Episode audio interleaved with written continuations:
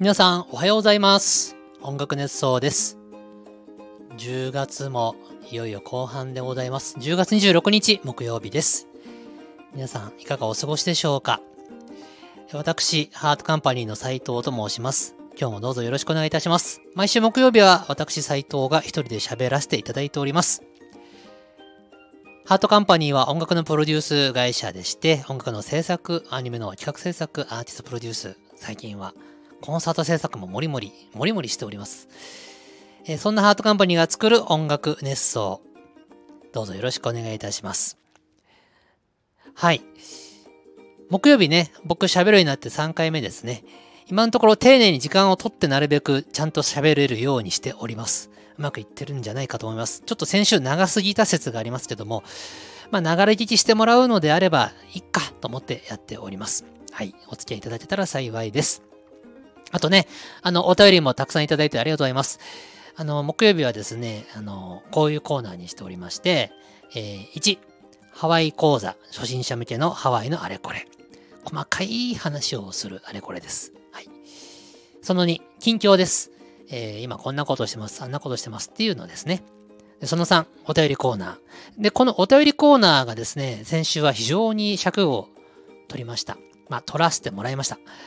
なぜかというと、僕、お便りに対して、えー、丁寧に会話をしていくというのを、この木曜日ではなるべく心がけてみたいと思っております。えー、さも、そこに目の前にいるかのように、お便りに対して会話をしていくというスタイルを確立したいなと思ってます。なんで、お友達と喋るような気持ちで、お友達に電話をしているような気持ちで、お便り作って書いていただけたらと思います。え、スタンド FM のこの機能は、え、コメント欄にコメントとして投稿するのが一番僕が読みやすいです。え、もう一個の方法としては、えレター、お便りを送るという機能がありますので、それを送ると、その、我々にそのお便りが届きます。コメントと何が違うかというと、コメントは、えー、書いた瞬間、その他大勢の人、誰でも見れる状態になります。まあ、周知にさらされるというわけです。お便りは、我々スタッフしか見ることができません。で、お便りの欠点があります。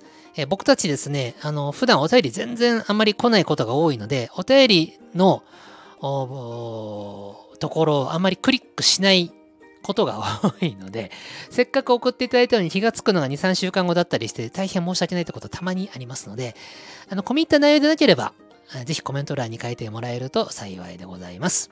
はい。えー、ということで、早速ですけれども、えー、木曜日ですね、えー、ハワイに行く前に、ハワイコーナーに行く前になんですけどもね、えー、まあ、近況はコーナー2でちゃんと話すんですけど、えっ、ー、と、最近の思ってること、そのちょっと話そうかなと思ってまして、えーとですね、なんて言うんですかね、年を取ったなという話でございます。最近多いんですけども、僕もね、最近ブログに、ね、そういう言葉が書いてますよ。年を取った、体が疲れやすくなった、世代交代をしなければいけない、みたいなことをたくさん書いておりまして、もうほんとそうだなと思うと、つくづくつくづく思ってますので、あの、本当に僕ね、世代交代ちゃんとやらなきゃと思っているんですよ。なぜかというと、もう50歳近くなってまいりまして、あの仕事の仕方を変えようということなんです。これ前も喋りましたけどね。で、えっ、ー、と、ちゃんと世代、下の世代、次の世代にバトンを渡すのだという気持ちでやっております。で、バトンを渡すのもまた技術が必要で、適当に渡すと渡された方困っちゃいますから、あ丁寧に渡していきたいなと思っておりまして、でハートカンパニーはというと、割とうまくバトンを渡しつつあるのではないかと思ってます。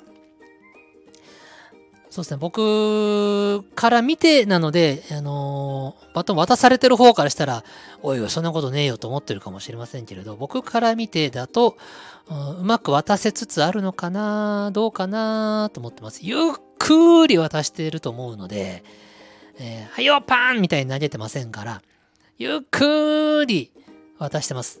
多分、今ね、バトンをの端と端を2人で持ってるみたいな状態で、やってます。あの、バトンリレーを想像してもらうと分かるんですけど、あの、バトン渡すときってちょっとある数秒間、2人でバトン持ってる瞬間があるじゃないですか。もうコンマ何秒なのかな、えー、それをね、ずっとやってる感じ。渡す方を渡される方をずっと持ったまま走ってますみたいな。そんな感じです。で、その時間が長ければ長いほど綺麗に渡せれるのかななんて思ってまして、そんなことやってる日々でございます。はい、えー、そんな私が語るハワイ講座、この後行きたいと思います。よろしくお願いいたします。はい、ということで、えー、ハワイ講座でございます。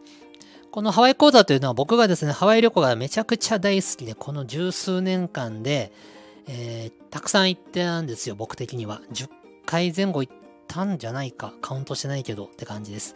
まあ、激ハワイマニアからしたら全然少ないと思うんですけど、あの、初心者の方にハワイってこうだよって言えるぐらいには経験を積んだので、えー、ハワイのことを喋ろうということです。これは基本的にはハワイに行ったことがないという方に向けて喋っておりますので、ハワイ常連さん、海外旅行常連さんからするとあんまり、えー、そんな知ってるよってことばっかりかもしれませんが、まあ聞いてやってください。えー、第1回目は食事の量って多いんだよっていうことと、第2回目、エスタの取り方なんてことを書きました。あ、書いたんじゃない、喋りましたね。さあ、ハワイです。えー、まだハワイに行きませんよ。国内の話です。準備をする話なんですけども、何を持っていくかですね。これ人それぞれなんですけれども、これハワイに限らずですけどね、海外旅行の時に何を持っていくか。これ皆さんどうです？海外旅行によく行かれてる方は、あの、自分のルーチンセットがあると思うんですけども、海外旅行に行ったことない方、これ何持っていったらいいかわからんって話ですよね。これね、まあいろんな諸説があるので、まあ僕がこれから言うことはあくまで僕個人が持ってる、やってることということで聞いてほしいんですけども、まずですね、カバンですね。えー、トランクケースというやつ、スーツケースというやつですね。えー、ハードケースとソフトケースと2つあるんです。まあ、一般的に日本の多くの方、僕含むは、ハードケースを使っています。なんか安心感があるんですよね。かっちりしてるから。でも外国に行くとですね、外国の方々は、ハードよりもソフトケースを使う方が非常に多い様子です。でなんでかなと思うと、まあ、文化の違いというのもあると思うんですけど、あの、ソフトケースの方が物を出し入れしやすい説ありますね。あとソフトケースの方が、少ない時は少ない形になる。ハードケースってもう形がね、決まってますでしょ？あの、大きい形まんまだから。で、ソフトケースは物が少ない時はぺちゃんこにできる。そういうことですね。で、ソフトケースを愛する方も多いです。まあ、どっちがいいかは人それぞれですね。えー、一つお勧めしたいのは、まあ、ハードケースの場合は4輪のものを買いましょうということです。まあ、今時全部4輪だと思うんですけども、2輪のものも時々まだあります。あれでもいいんですけど、あれは、あ狭いところ移動するときにちょっと不便ですね。人様に邪魔になったりします。皆さんも見たことありませんか？えー、大きな駅でね、あの、スーツケース、ちっちゃいスーツケース持ってる方たまにいらっしゃいますね。で、すごい人がいっぱいいる時間帯に、こう、後ろ手に引っ張りながら歩いてると、あの、引っ張ってる本人は別にいいんですよ。でもそれって、後ろに低いとこに一個障害物を設けながら歩いてる状態なので、これね、混雑してると、わかんない時があります。あのそこにキャスター付きのケースが存在してることわからなくて、こう、わーって転んじゃうことあるんですよ。伝わってますかこれ？えー、っと、人が少ない時は、あの人キャスター引いてるなって分かってよけで通れるんですけど、めちゃくちゃ混んでる時だと、わーって言ってると、その人が引っ張ってる、後ろ手に引っ張ってるトランクケースに突っ込んでいっちゃったりすることありませんか？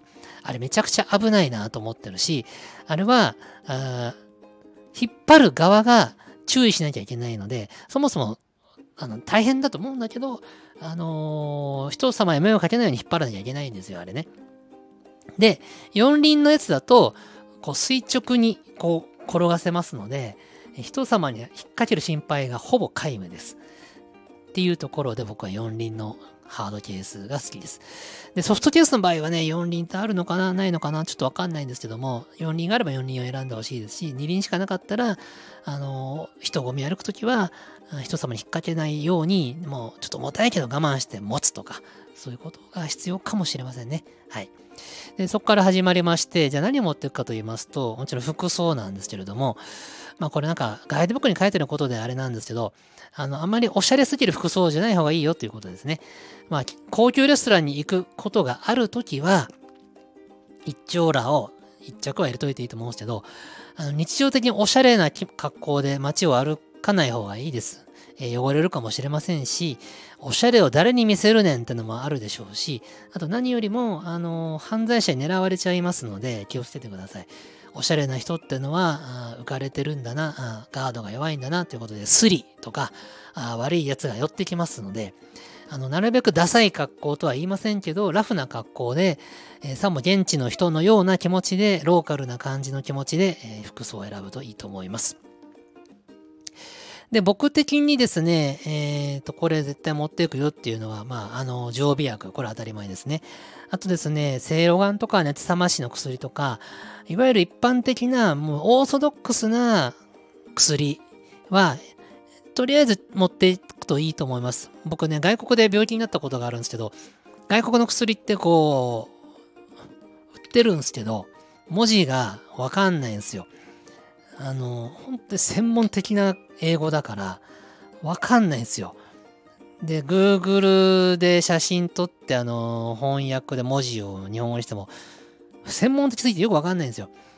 でも店員さんに、この薬は何に効くんだって聞いても、英語も現地のこともやっぱり専門的なんですよ。なんで、今の自分の症状に合ったベストな薬を現地で買うのが難しいんですよ。ですので、日本から自分が普段飲むような薬、これはこういう時飲めばいいんだな、これはこういう時飲めばいいんだなっていう薬を、えー、持っていくといいと思います。これは意外とね、油断しがちですしがちですけど、持っていくべきだなと思ってますよ。あとはね、あの、現地で、えー、プラプラ歩くためのちっちゃいカバン、これも必須ですね。で、これはね、大きすぎるとプラプラの意味がないんですけど、小さすぎるとそれはまだ困るので、日本の街を歩くようなちっちゃいやつじゃなくて、なんだろうね。なんだろうね。メッセンジャーバッグ的なもの？これ伝わってるかな？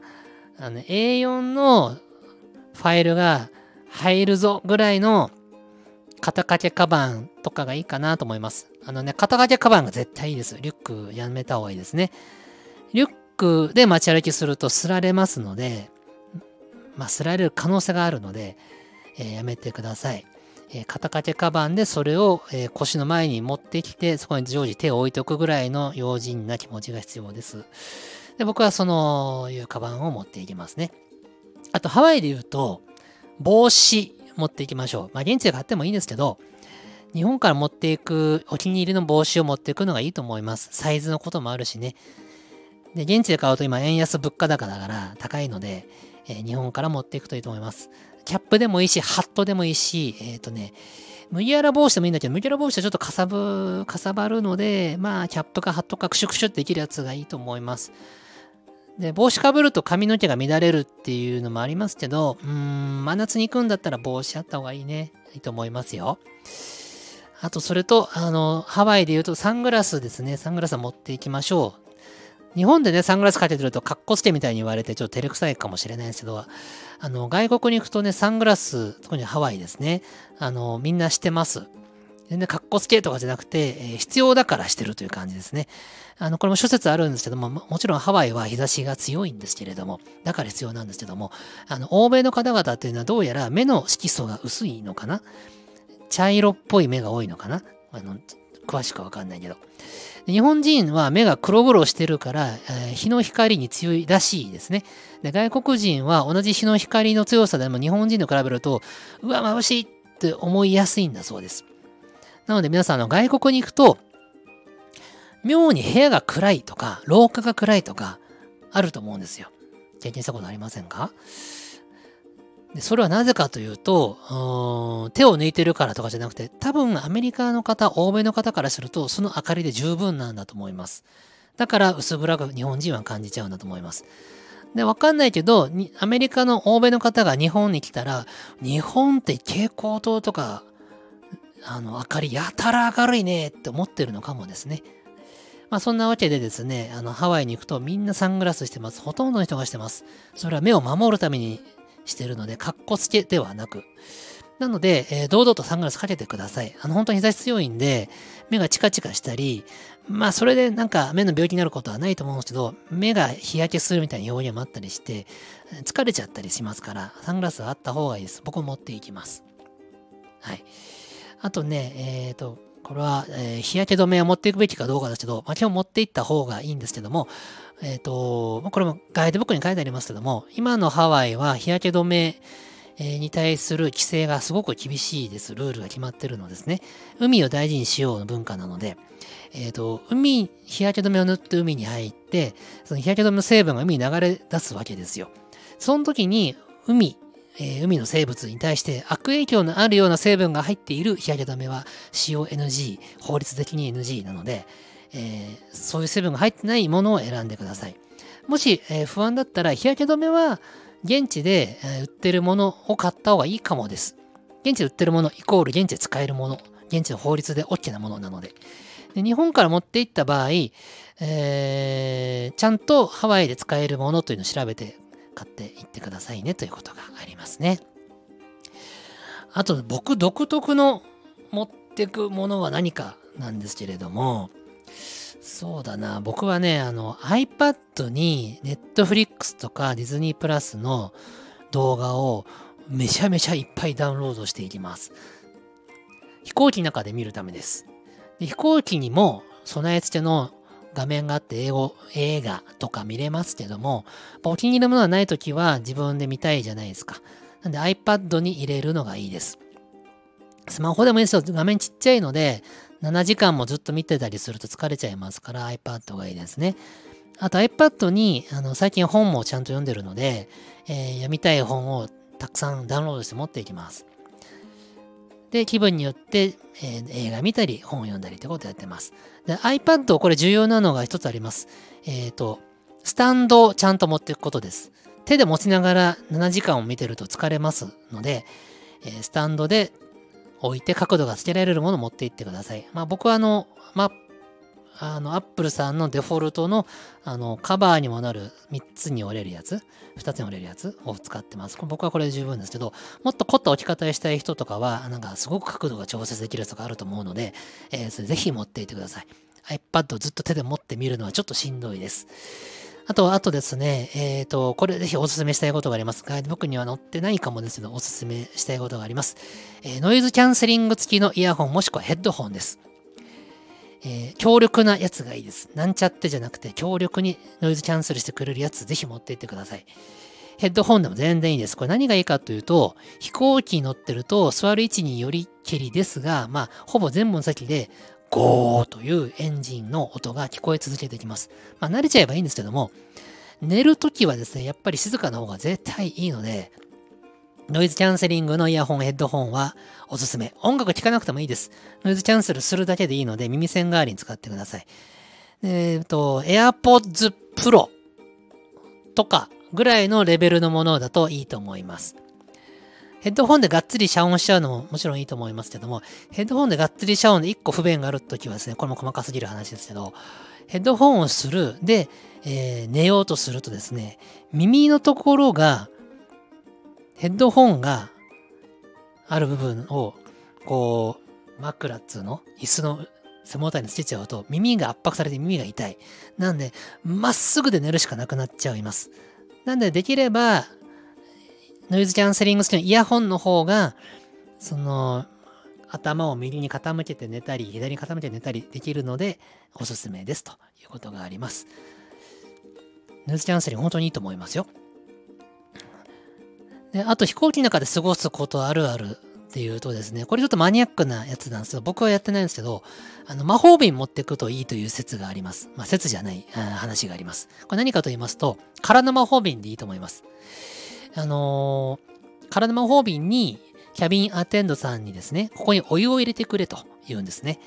で、お湯を入れて持っておくとずっと温かいままなので、えー、それをちょっとずつちょっとずつ飲むんです。ガブガブ飲まないで、ちょっとずつ飲むんですね。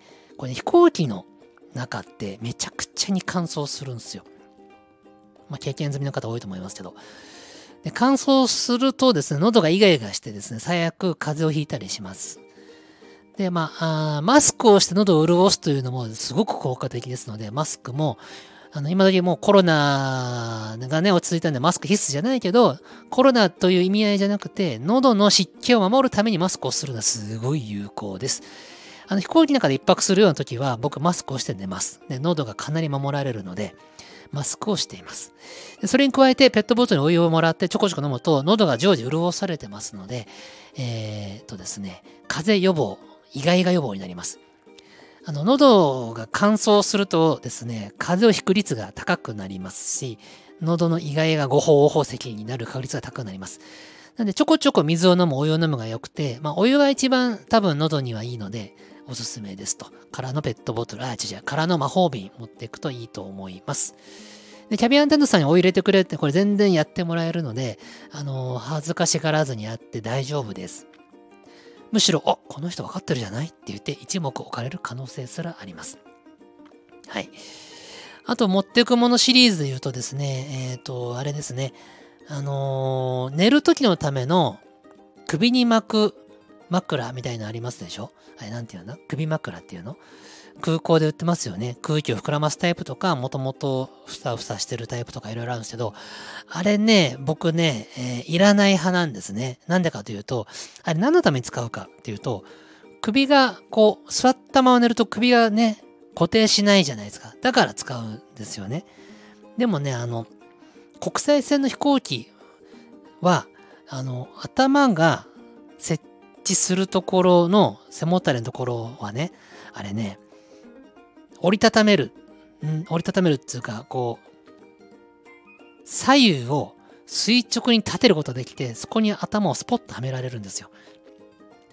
そうすると頭が固定されるので、あの、ネック、ネックピローだ。ネックピローを買う必要がなくなります。あのこれね、言葉で説明しづらいな。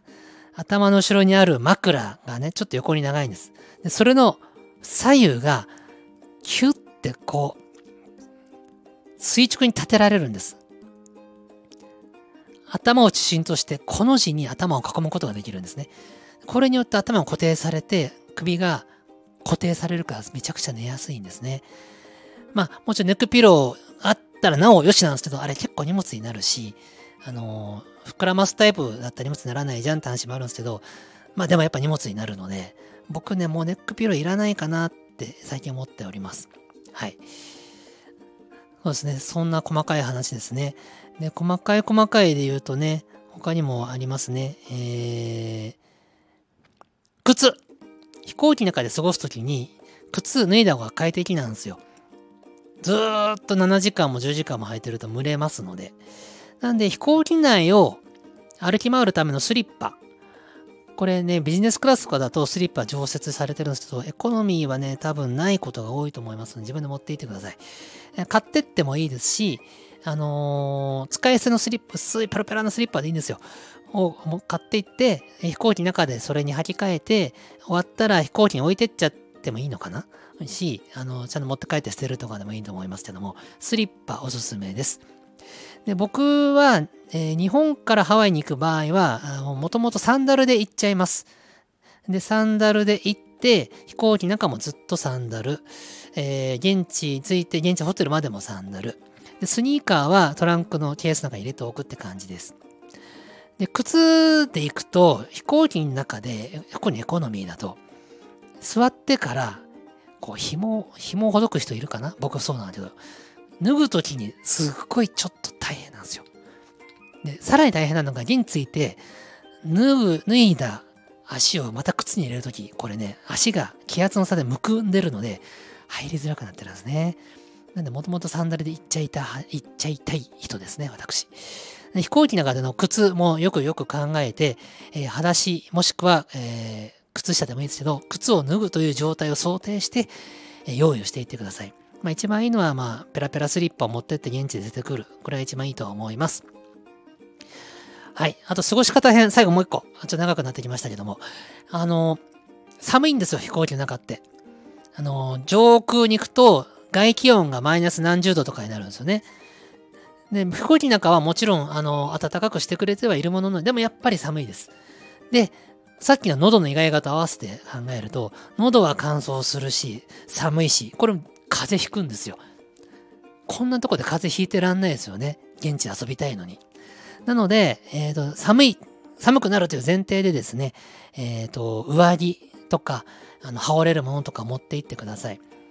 そんなにあの、モコモコのものを持ってかなくていいんですけど、軽く羽織れるものがあればいいです。あの、飛行機で、あの、毛布的なものを貸してもくれますので、それと組み合わせて、えー、良きように温度調節ができるものを持っていってください。で僕は半袖で日本から出発して、あの飛行機なんか寒いので、毛布だけで頑張っちゃう時もありますけど、できればね、ちょっとしたカーディガン、薄手のカーディガンが1枚あると良いですね。あの、飛行機プロから言わせると、あの、なんかあの、安、安いパーカー持ってくといいよなんて言いますね。あの、パーカーはその脱ぎ着しやすいですし、くるくるくるってまとめて、フードの中にグッて収めると、簡易枕にもなるなんて言いまして、あまあそれもいいかななんて思ったりします。パーカーも結構おすすめかと思います。えー、ということで長くなりました。持っていくもの編です。えトランクケースに始まり、飛行機の中で過ごすためのアイテムに始まりって感じですね。え今日はこんなところにしたいと思います。で、この調子でいくと、現地着いてからのあれこれにたどり着くまで、ちょっと回数を要するかもしれません。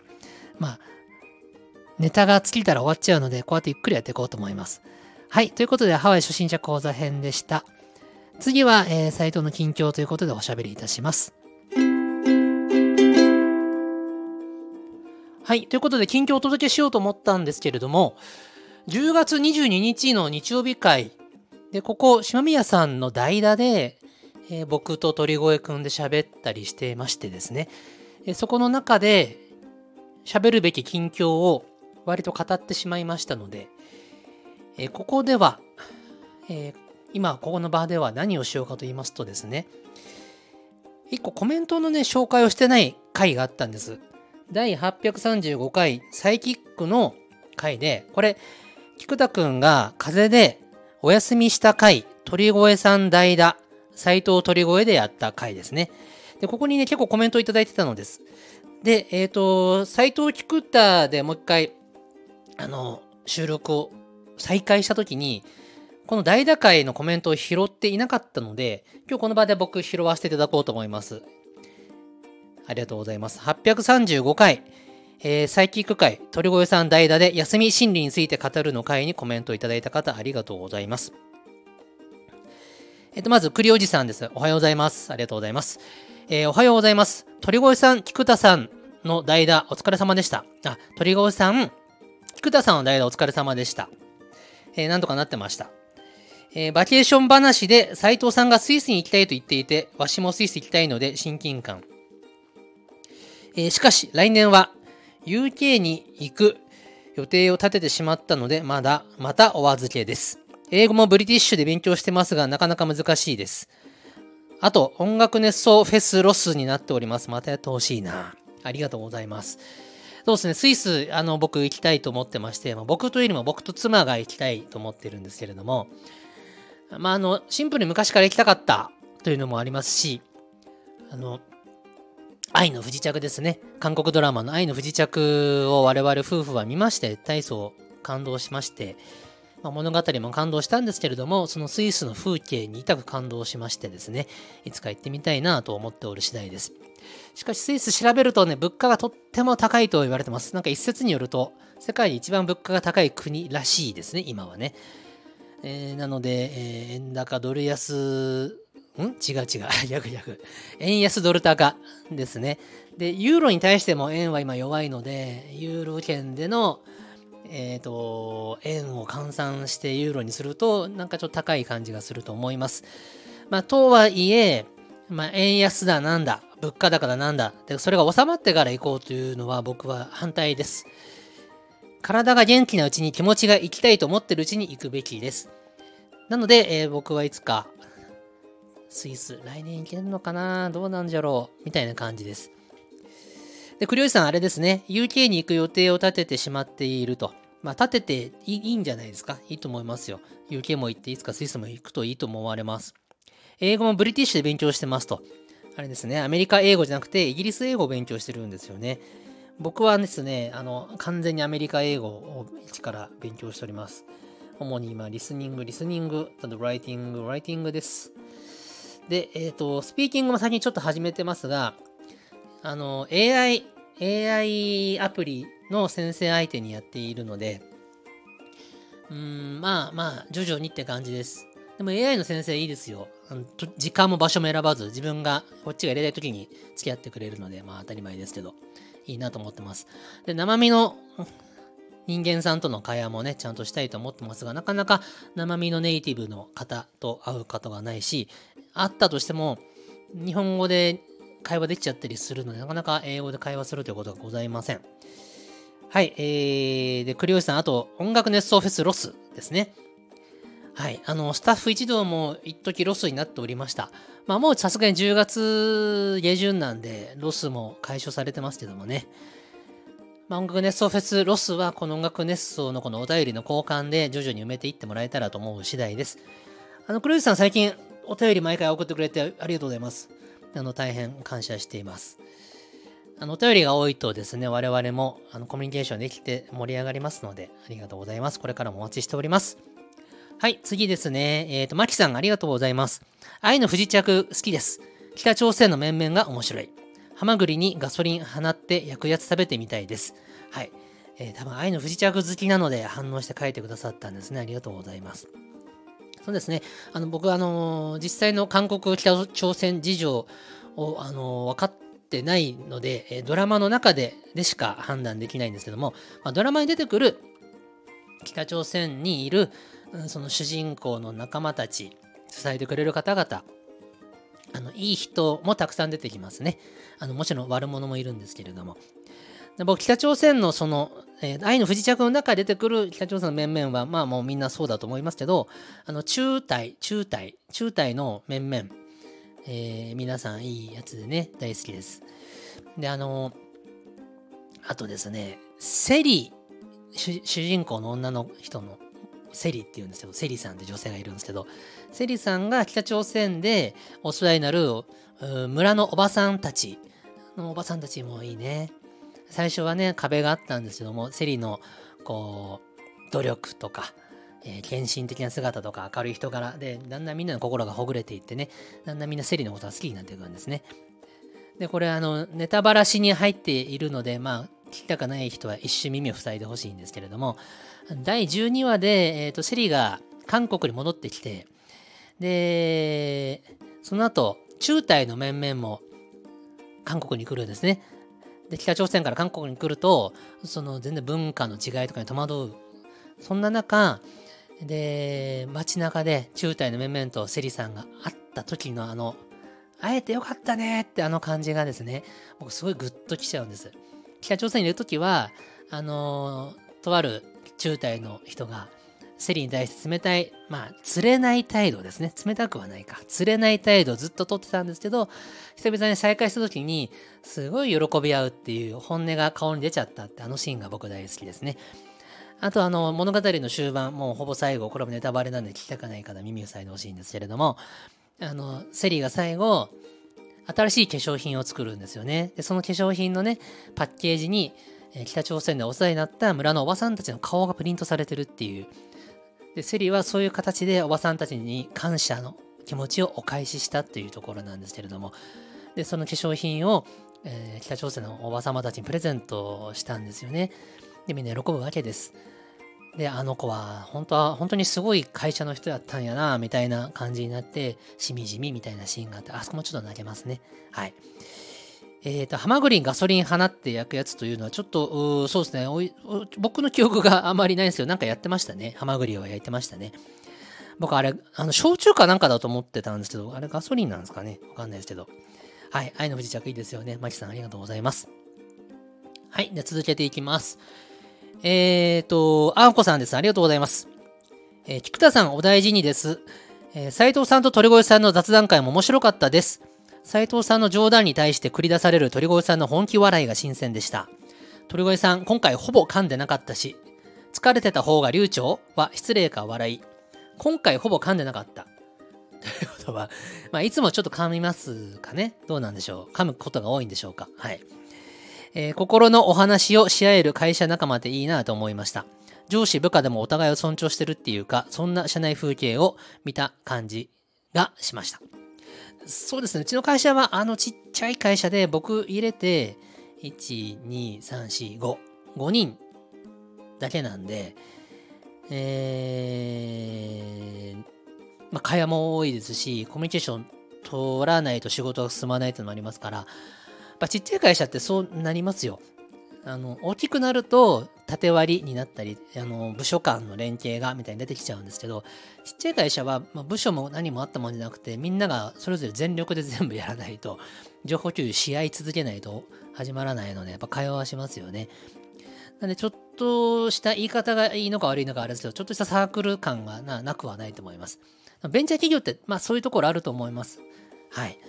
えー、というところで、あの、うちの会社そんな感じでございます。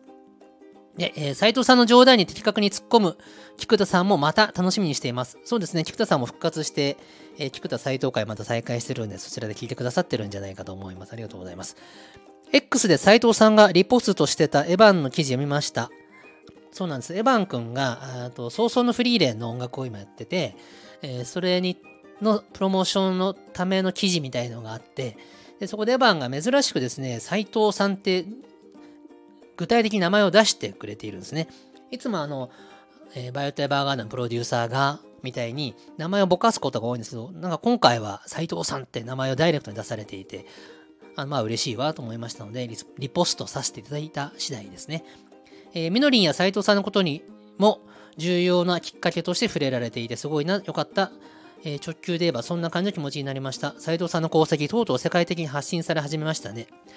はい、えっ、ー、と、そうですね、えー、何がどうしたかというと、エヴァン君が10年ちょっと前日本に来た時に、多分一番最初の頃に僕仕事していて、えっ、ー、と、エヴァン君にまだその、はい、日本に来たばっかで、たどたど、たどたどしい日本語しか喋れなかった彼に、あの、面白そうであると、まあ、興味深いので、当時作ってた、えー、ネオファンタジアってアルバムがありまして、千原さんの。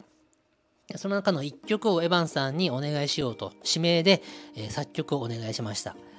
あの、ネオファンタジアの一番最後に入ってる曲はレバン君の作曲編曲なんですけど、で、それが確かエヴァンに対して初めて指名発注した案件だったらしいですよね。で、そこから僕らの交流が続いてて、あの、エヴァン君と緑の曲何曲か作りましたし、アニメーションの劇版も僕が指名で結構お願いしてたんですよね。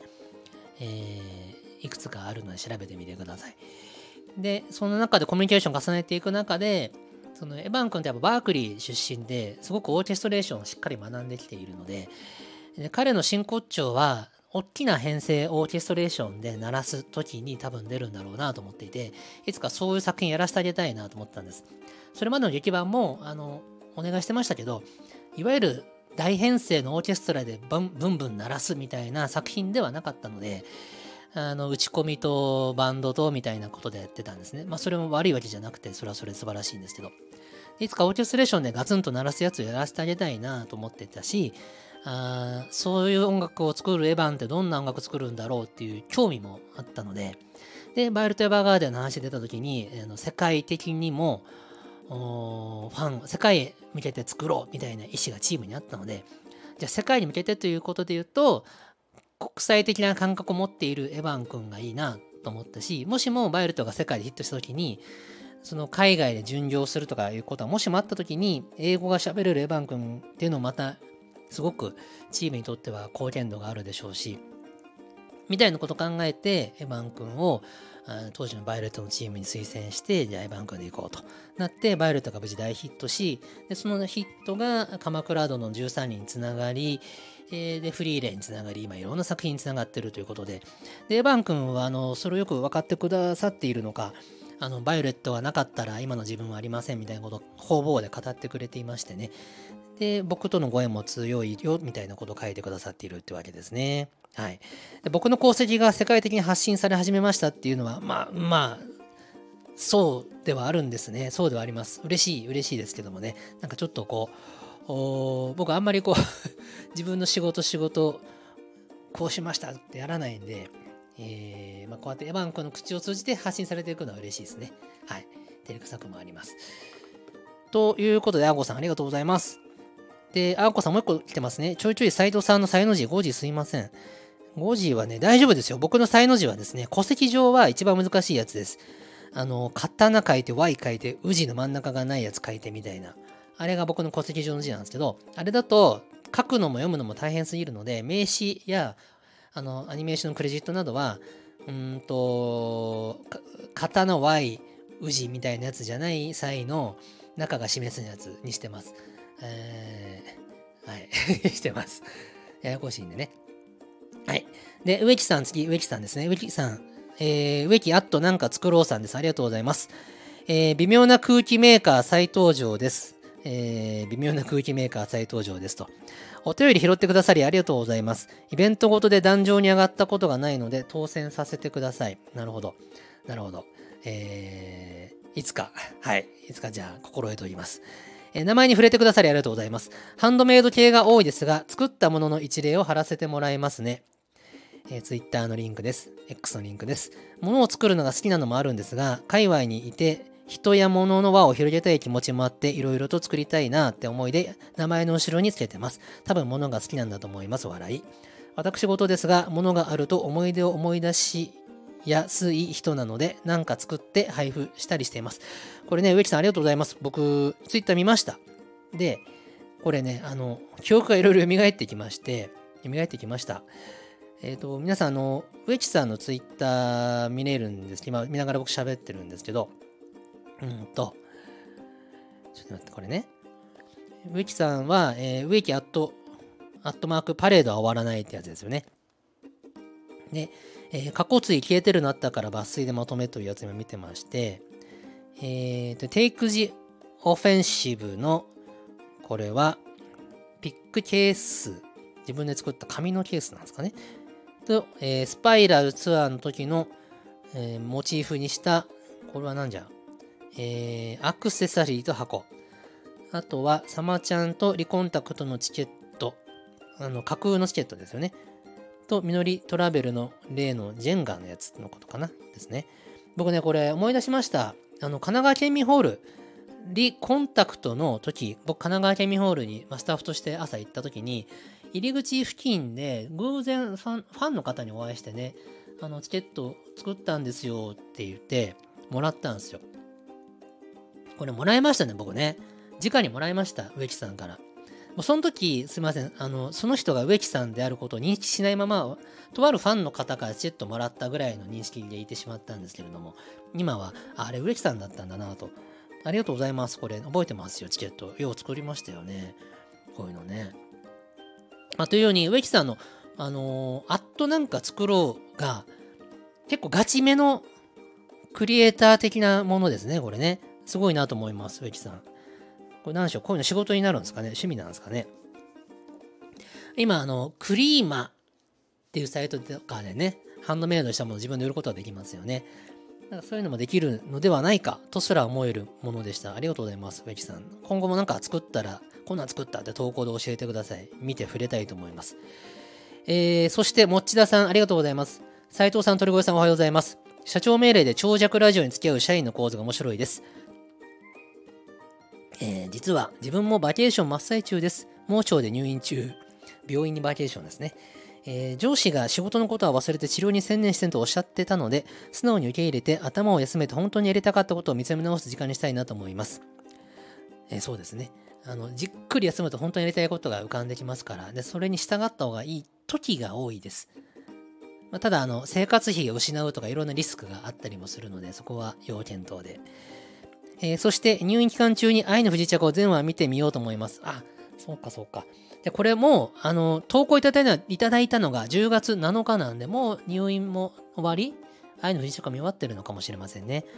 えー、っと、それから、板ガム飲み込むのにはめちゃくちゃ笑いました。小さい頃の話ですね。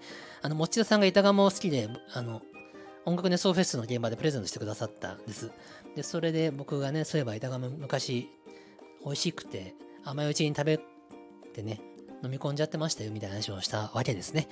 えー、自分も小さい頃ガムの味がある美味しい状態で口の中でちぎりながらちょっとずつ飲み込んでたので一緒だと思って笑って笑ってました。ね、タガミタガムってあの味があるうちなんかめちゃくちゃうまいですよね。柔らかいし。でも飲んじゃダメだなと今思っております。はい、えー、ということで、もちろんさん入院中無事に退院されたことを祈っております。ああとは、えー、ハロウィンかぼちゃハロウィンかぼちゃをプレゼントしてくれました。ありがとうございます。まあ、スパチャ的なやつですね。ありがとうございます。運営資金にさせていただきます。愛の不時着の感想ぜひください。あのー、何話が良かった？どのシーンが良かった？あそこが良かった？とかね。スイス行きたくなっちゃったとか。あと、スイスも行きたくなるし、韓国にも旅行行きたくなります。あれね、見るとね。韓国ってこんななんだと思ってね、行きたくなるかと思います。はい。そうですね。えっ、ー、と、盲腸ね、僕、盲腸になったことがないっすよね。盲腸ね。なんかあの、盲腸なった人はちょっと大人って感じが昔ありました。子供の頃。周りで盲腸だ、俺盲腸やったことある、みたいなことを言う大人たちを聞くと、あ、大人になるには盲腸というものを経験するものなんだ。という大きな誤解をしてまして、僕盲腸にならないな、ならないなと思って、ならなくていいのかな不安、逆に不安だなみたいなことを思う時期さえありましたね、盲腸ね。ね、大人になっても盲腸ってなるんですね、うん。僕もなるんでしょうか。ちょっと盲腸になる法則性がわからんのですけれども、はい、気をつけて、えー、無事退院してきてまたコメントしてくださればと思います。ということで、えっ、ー、とですね、第835回サイキック、鳥越さん代打で休みシーンについて語るの回でした。えー、で、これは、あの、緊張の代わりにやりましたが、で、この後は、今日も長いやないかいって話なんだけど、えっ、ー、と、先週の木曜日の847回か。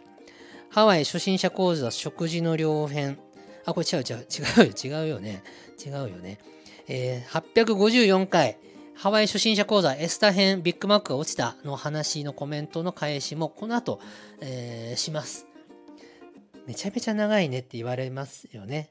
まあまあ、あの、コメントしっかり返すとこんな感じになると思うんですけど、まあ大事な時間かなと思ってやっておりますので、えー、この後のブロックは次、えー、854回、ハワイ初心者講座エスタ、そしてビッグマックが落っこちたの話に来てるコメントをお返ししますので、えー、まだまだちょっとお付き合いください。のんびり聞いてくれればと思います。はい、えー、ということで、エンディングです。コメントの紹介をします。コメントは先週のコメントをいただきました。えー、ハワイ初心者講座エスタについて、で、僕の近況、ビッグマックが落ちてしまった話って話でしたね。コメントいただいた皆さん、ありがとうございます。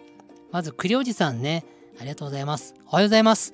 アメリカ旅行行ったことがなかったので、とても有益な情報でした。エスタ、ちゃんと覚えておきます。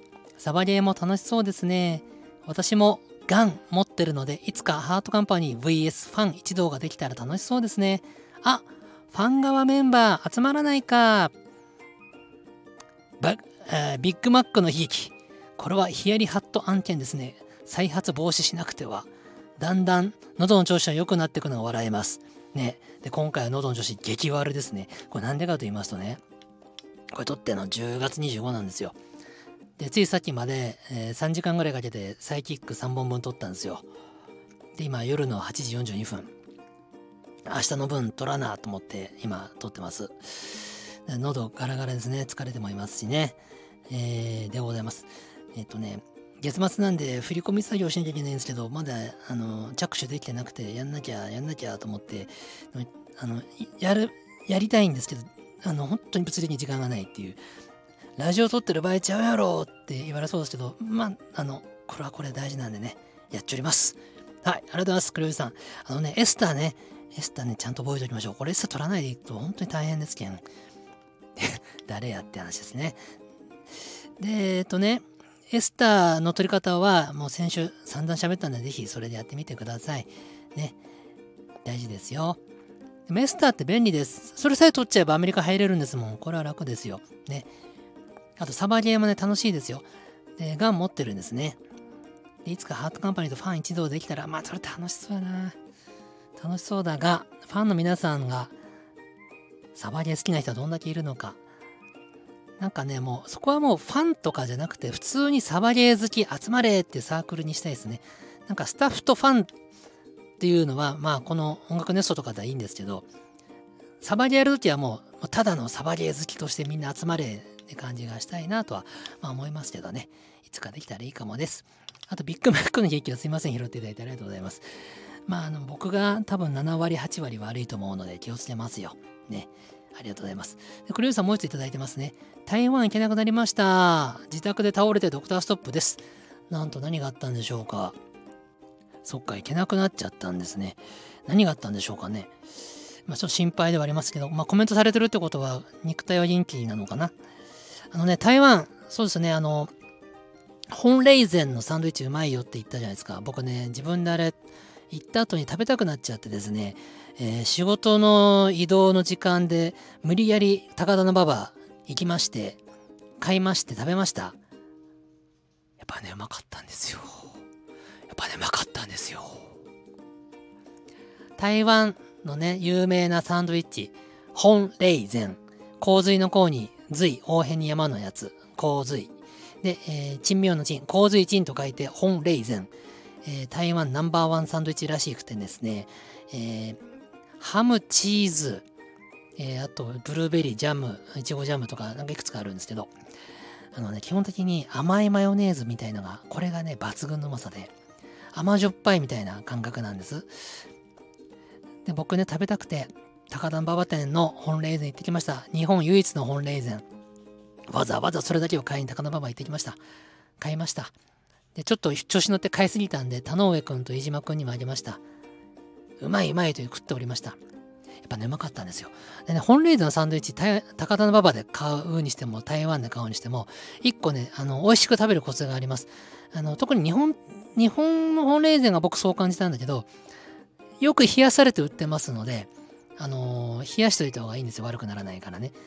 で、よく冷やされて売ってますから、食べるときに冷えたままパクッとすると、まあ、パンも具材もちょっと硬くてですね、まあ、美味しいんだけど、マックスの美味しさではありませんから、そうですね、10分、15分ぐらいかな、20分ぐらいかな、常温にちょっと置いといて、その後食べてください。それめちゃくちゃうまいんで。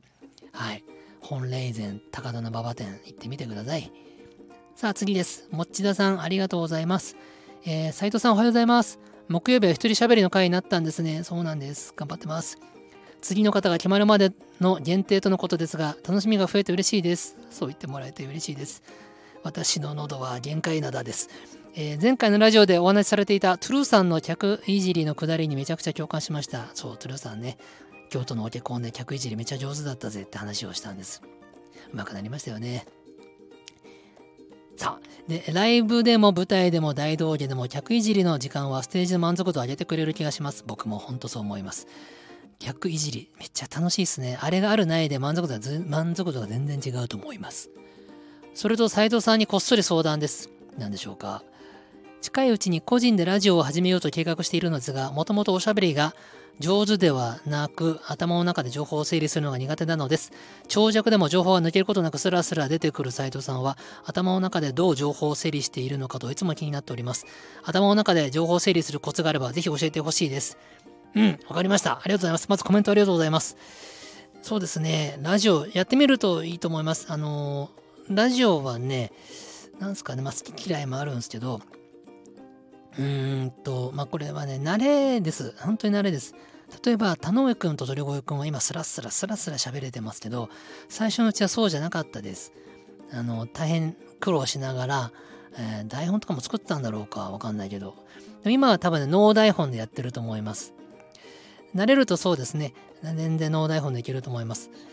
もうこれはね、積み重ねですね。場数だと思いますよ。で僕も今、木曜日も土曜も台本一切用意せず、何も準備せず、録音ボタンを押してから喋ってますけれど、あのー、そうっすね。なんとか なると思います。ごめんなさい。なんかアドバイスになってないですよね。とにかく習うより慣れろだと思います。頭の中情報整理するコツ、うーん、そんなね、僕も整理できてないと思いますよ。ただ、あの、無音じゃいけないなと思ってるんで、ただただ喋ってるだけで、喋りながら、ああだこうだ、ああだこうだ考えておりますね。なんで僕のトークよくよく分析するとわかると思うんですけど、無駄なことたくさん言ってると思います。2分で終わる話を10分かけて言ってたりすると思うんですよ。多分それ頭の中整理できてないからなんですよね。まあ、ポイントはね、明るく、仲良く元気よくで、楽しく喋ることです。ボソボソ楽しくなさそうに喋ると聞いてて辛いので、えー、声はなるべく快活に、えー、明るい声で、トーンを一一段上げるぐらいの気持ちでやってみてください。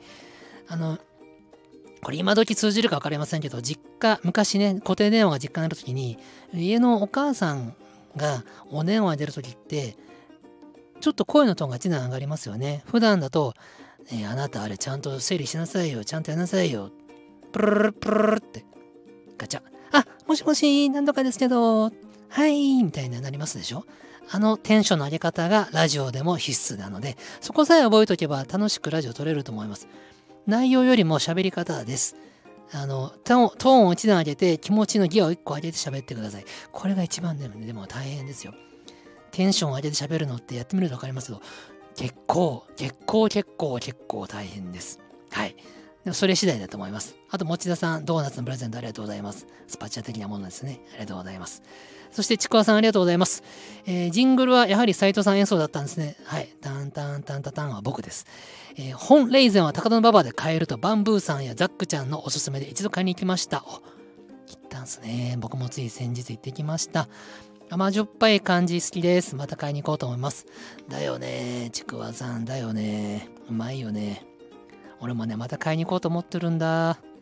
ただな、ちくわさんな、高田馬場な、僕ね、めったに行かない街なんですよね。仕事で行くこともないし、関係する会社もないし、うん乗り換えで使うこともね、最近はなくなっちゃったし、乗り換え使うときは駅の外に降りないしね。なあ、高田馬場な。なかなか、なかなかな。もう本レーズに行く以外の用事がないんだよな。でも行きたいな。でもさ、なんかさ、新宿の一個先じゃん。どっちから見て先やった話だけど、渋谷から行く場合ね、新宿のちょっと先でしょ？一つじゃないかいくつか？二つ先か？まあ、新宿よりかちょっと池袋寄りじゃないですか。なんかね、新宿か池袋の方に行くので、ちょっと心のハードルが上がるんですよね。だから本霊前のためだけに高田馬場に行くって相当強い心を持たないといけないかなと思ってますが、でももう一回行きたいなと思うぐらいには美味しいよねって話。ちかさんありがとうございました。じゃあ次ですね。フリーダムサンクチュアリさんありがとうございます。おはようございます。斉藤さんの一人喋りもできれば長く続いてほしいところですね。うん、その前に僕の喉が終わるかもしれません。斉藤さんと鳥越さんの回も良かったので、良かったので、たまにハートカンパニーからゲストを迎えてのお話とかどうでしょう？ハワイに行ったことも行く予定もないですが、他の国や文化や情報を知れてとても楽しいです。はい、フリーダムサンクチャリさん、全然こんな喋り方じゃないんですけど、ちょっとふざけてみました。すいません。ありがとうございます。あのね、ゲストね、昔ね、田上鳥越斎藤でワークストークとかやってましたでね、でもね、我々ちょっと難しいんですよ。あのね、仕事がいっぱいあるから、2人とか3人で時間を共有するのってね、生産性が落ちるんですよね。すっごいリアルな話してますけど。まあ、なんで、基本、その、2人で喋ると2人分の、1時間かけて2人で喋ると2人の1時間が消えるから、やっぱ、なのね、僕は1人で喋っちゃうかな。で時々本当になんか本当に偶然が起こったら2人で喋るかもしれませんけどね。でも鳥越さんの回、あの、2人喋り会好評でよかったです。ありがとうございます。あとハワイに行ったことも行くこともないとのこと。でも他の文化を知れて嬉しい。わかります。僕もそういうのあります。僕もね、地球の歩き方とか好きなんですよ、読むの。あの、行く予定がない国の本、ルルブとか地球の歩き方とか見るの、ね、割と楽しいよね。と思いますので、僕のハワイ行くための初心者講座も楽しんでもらえたらと思いますよ。ありがとうございます。ということで、コメント皆さんありがとうございました。ちょっと僕の喉が今日ね、ダメダメだね。やっぱサイキック3本撮りの後の一人喋りはちょっとさすがにさすがにでございましたけど、コメントの紹介してる時が一番ね、僕ね、コメント紹介してる時が一番ね、心が楽かもしれんな。お題がそこにあるっていうかさ、一人で喋るときは、一生懸命頭の中でこう考えながら喋るんだけど、コメントがあるときはね、お題をいただいてる感じがするから、喋りやすいんだなあと、あ、ちゃんと聞いてくれてるんだ。届いてるんやなっていう喜びもありますな。なんか、壁に向かってパンチを、壁じゃない壁じゃない あの、空気に向かってパンチキックを繰り広げている時の虚しさっていう感じからちゃんとこう手応えがあるみたいな。いいっすな。これからもよろしくお願いしますね。では、また来週お願いします。Thank you.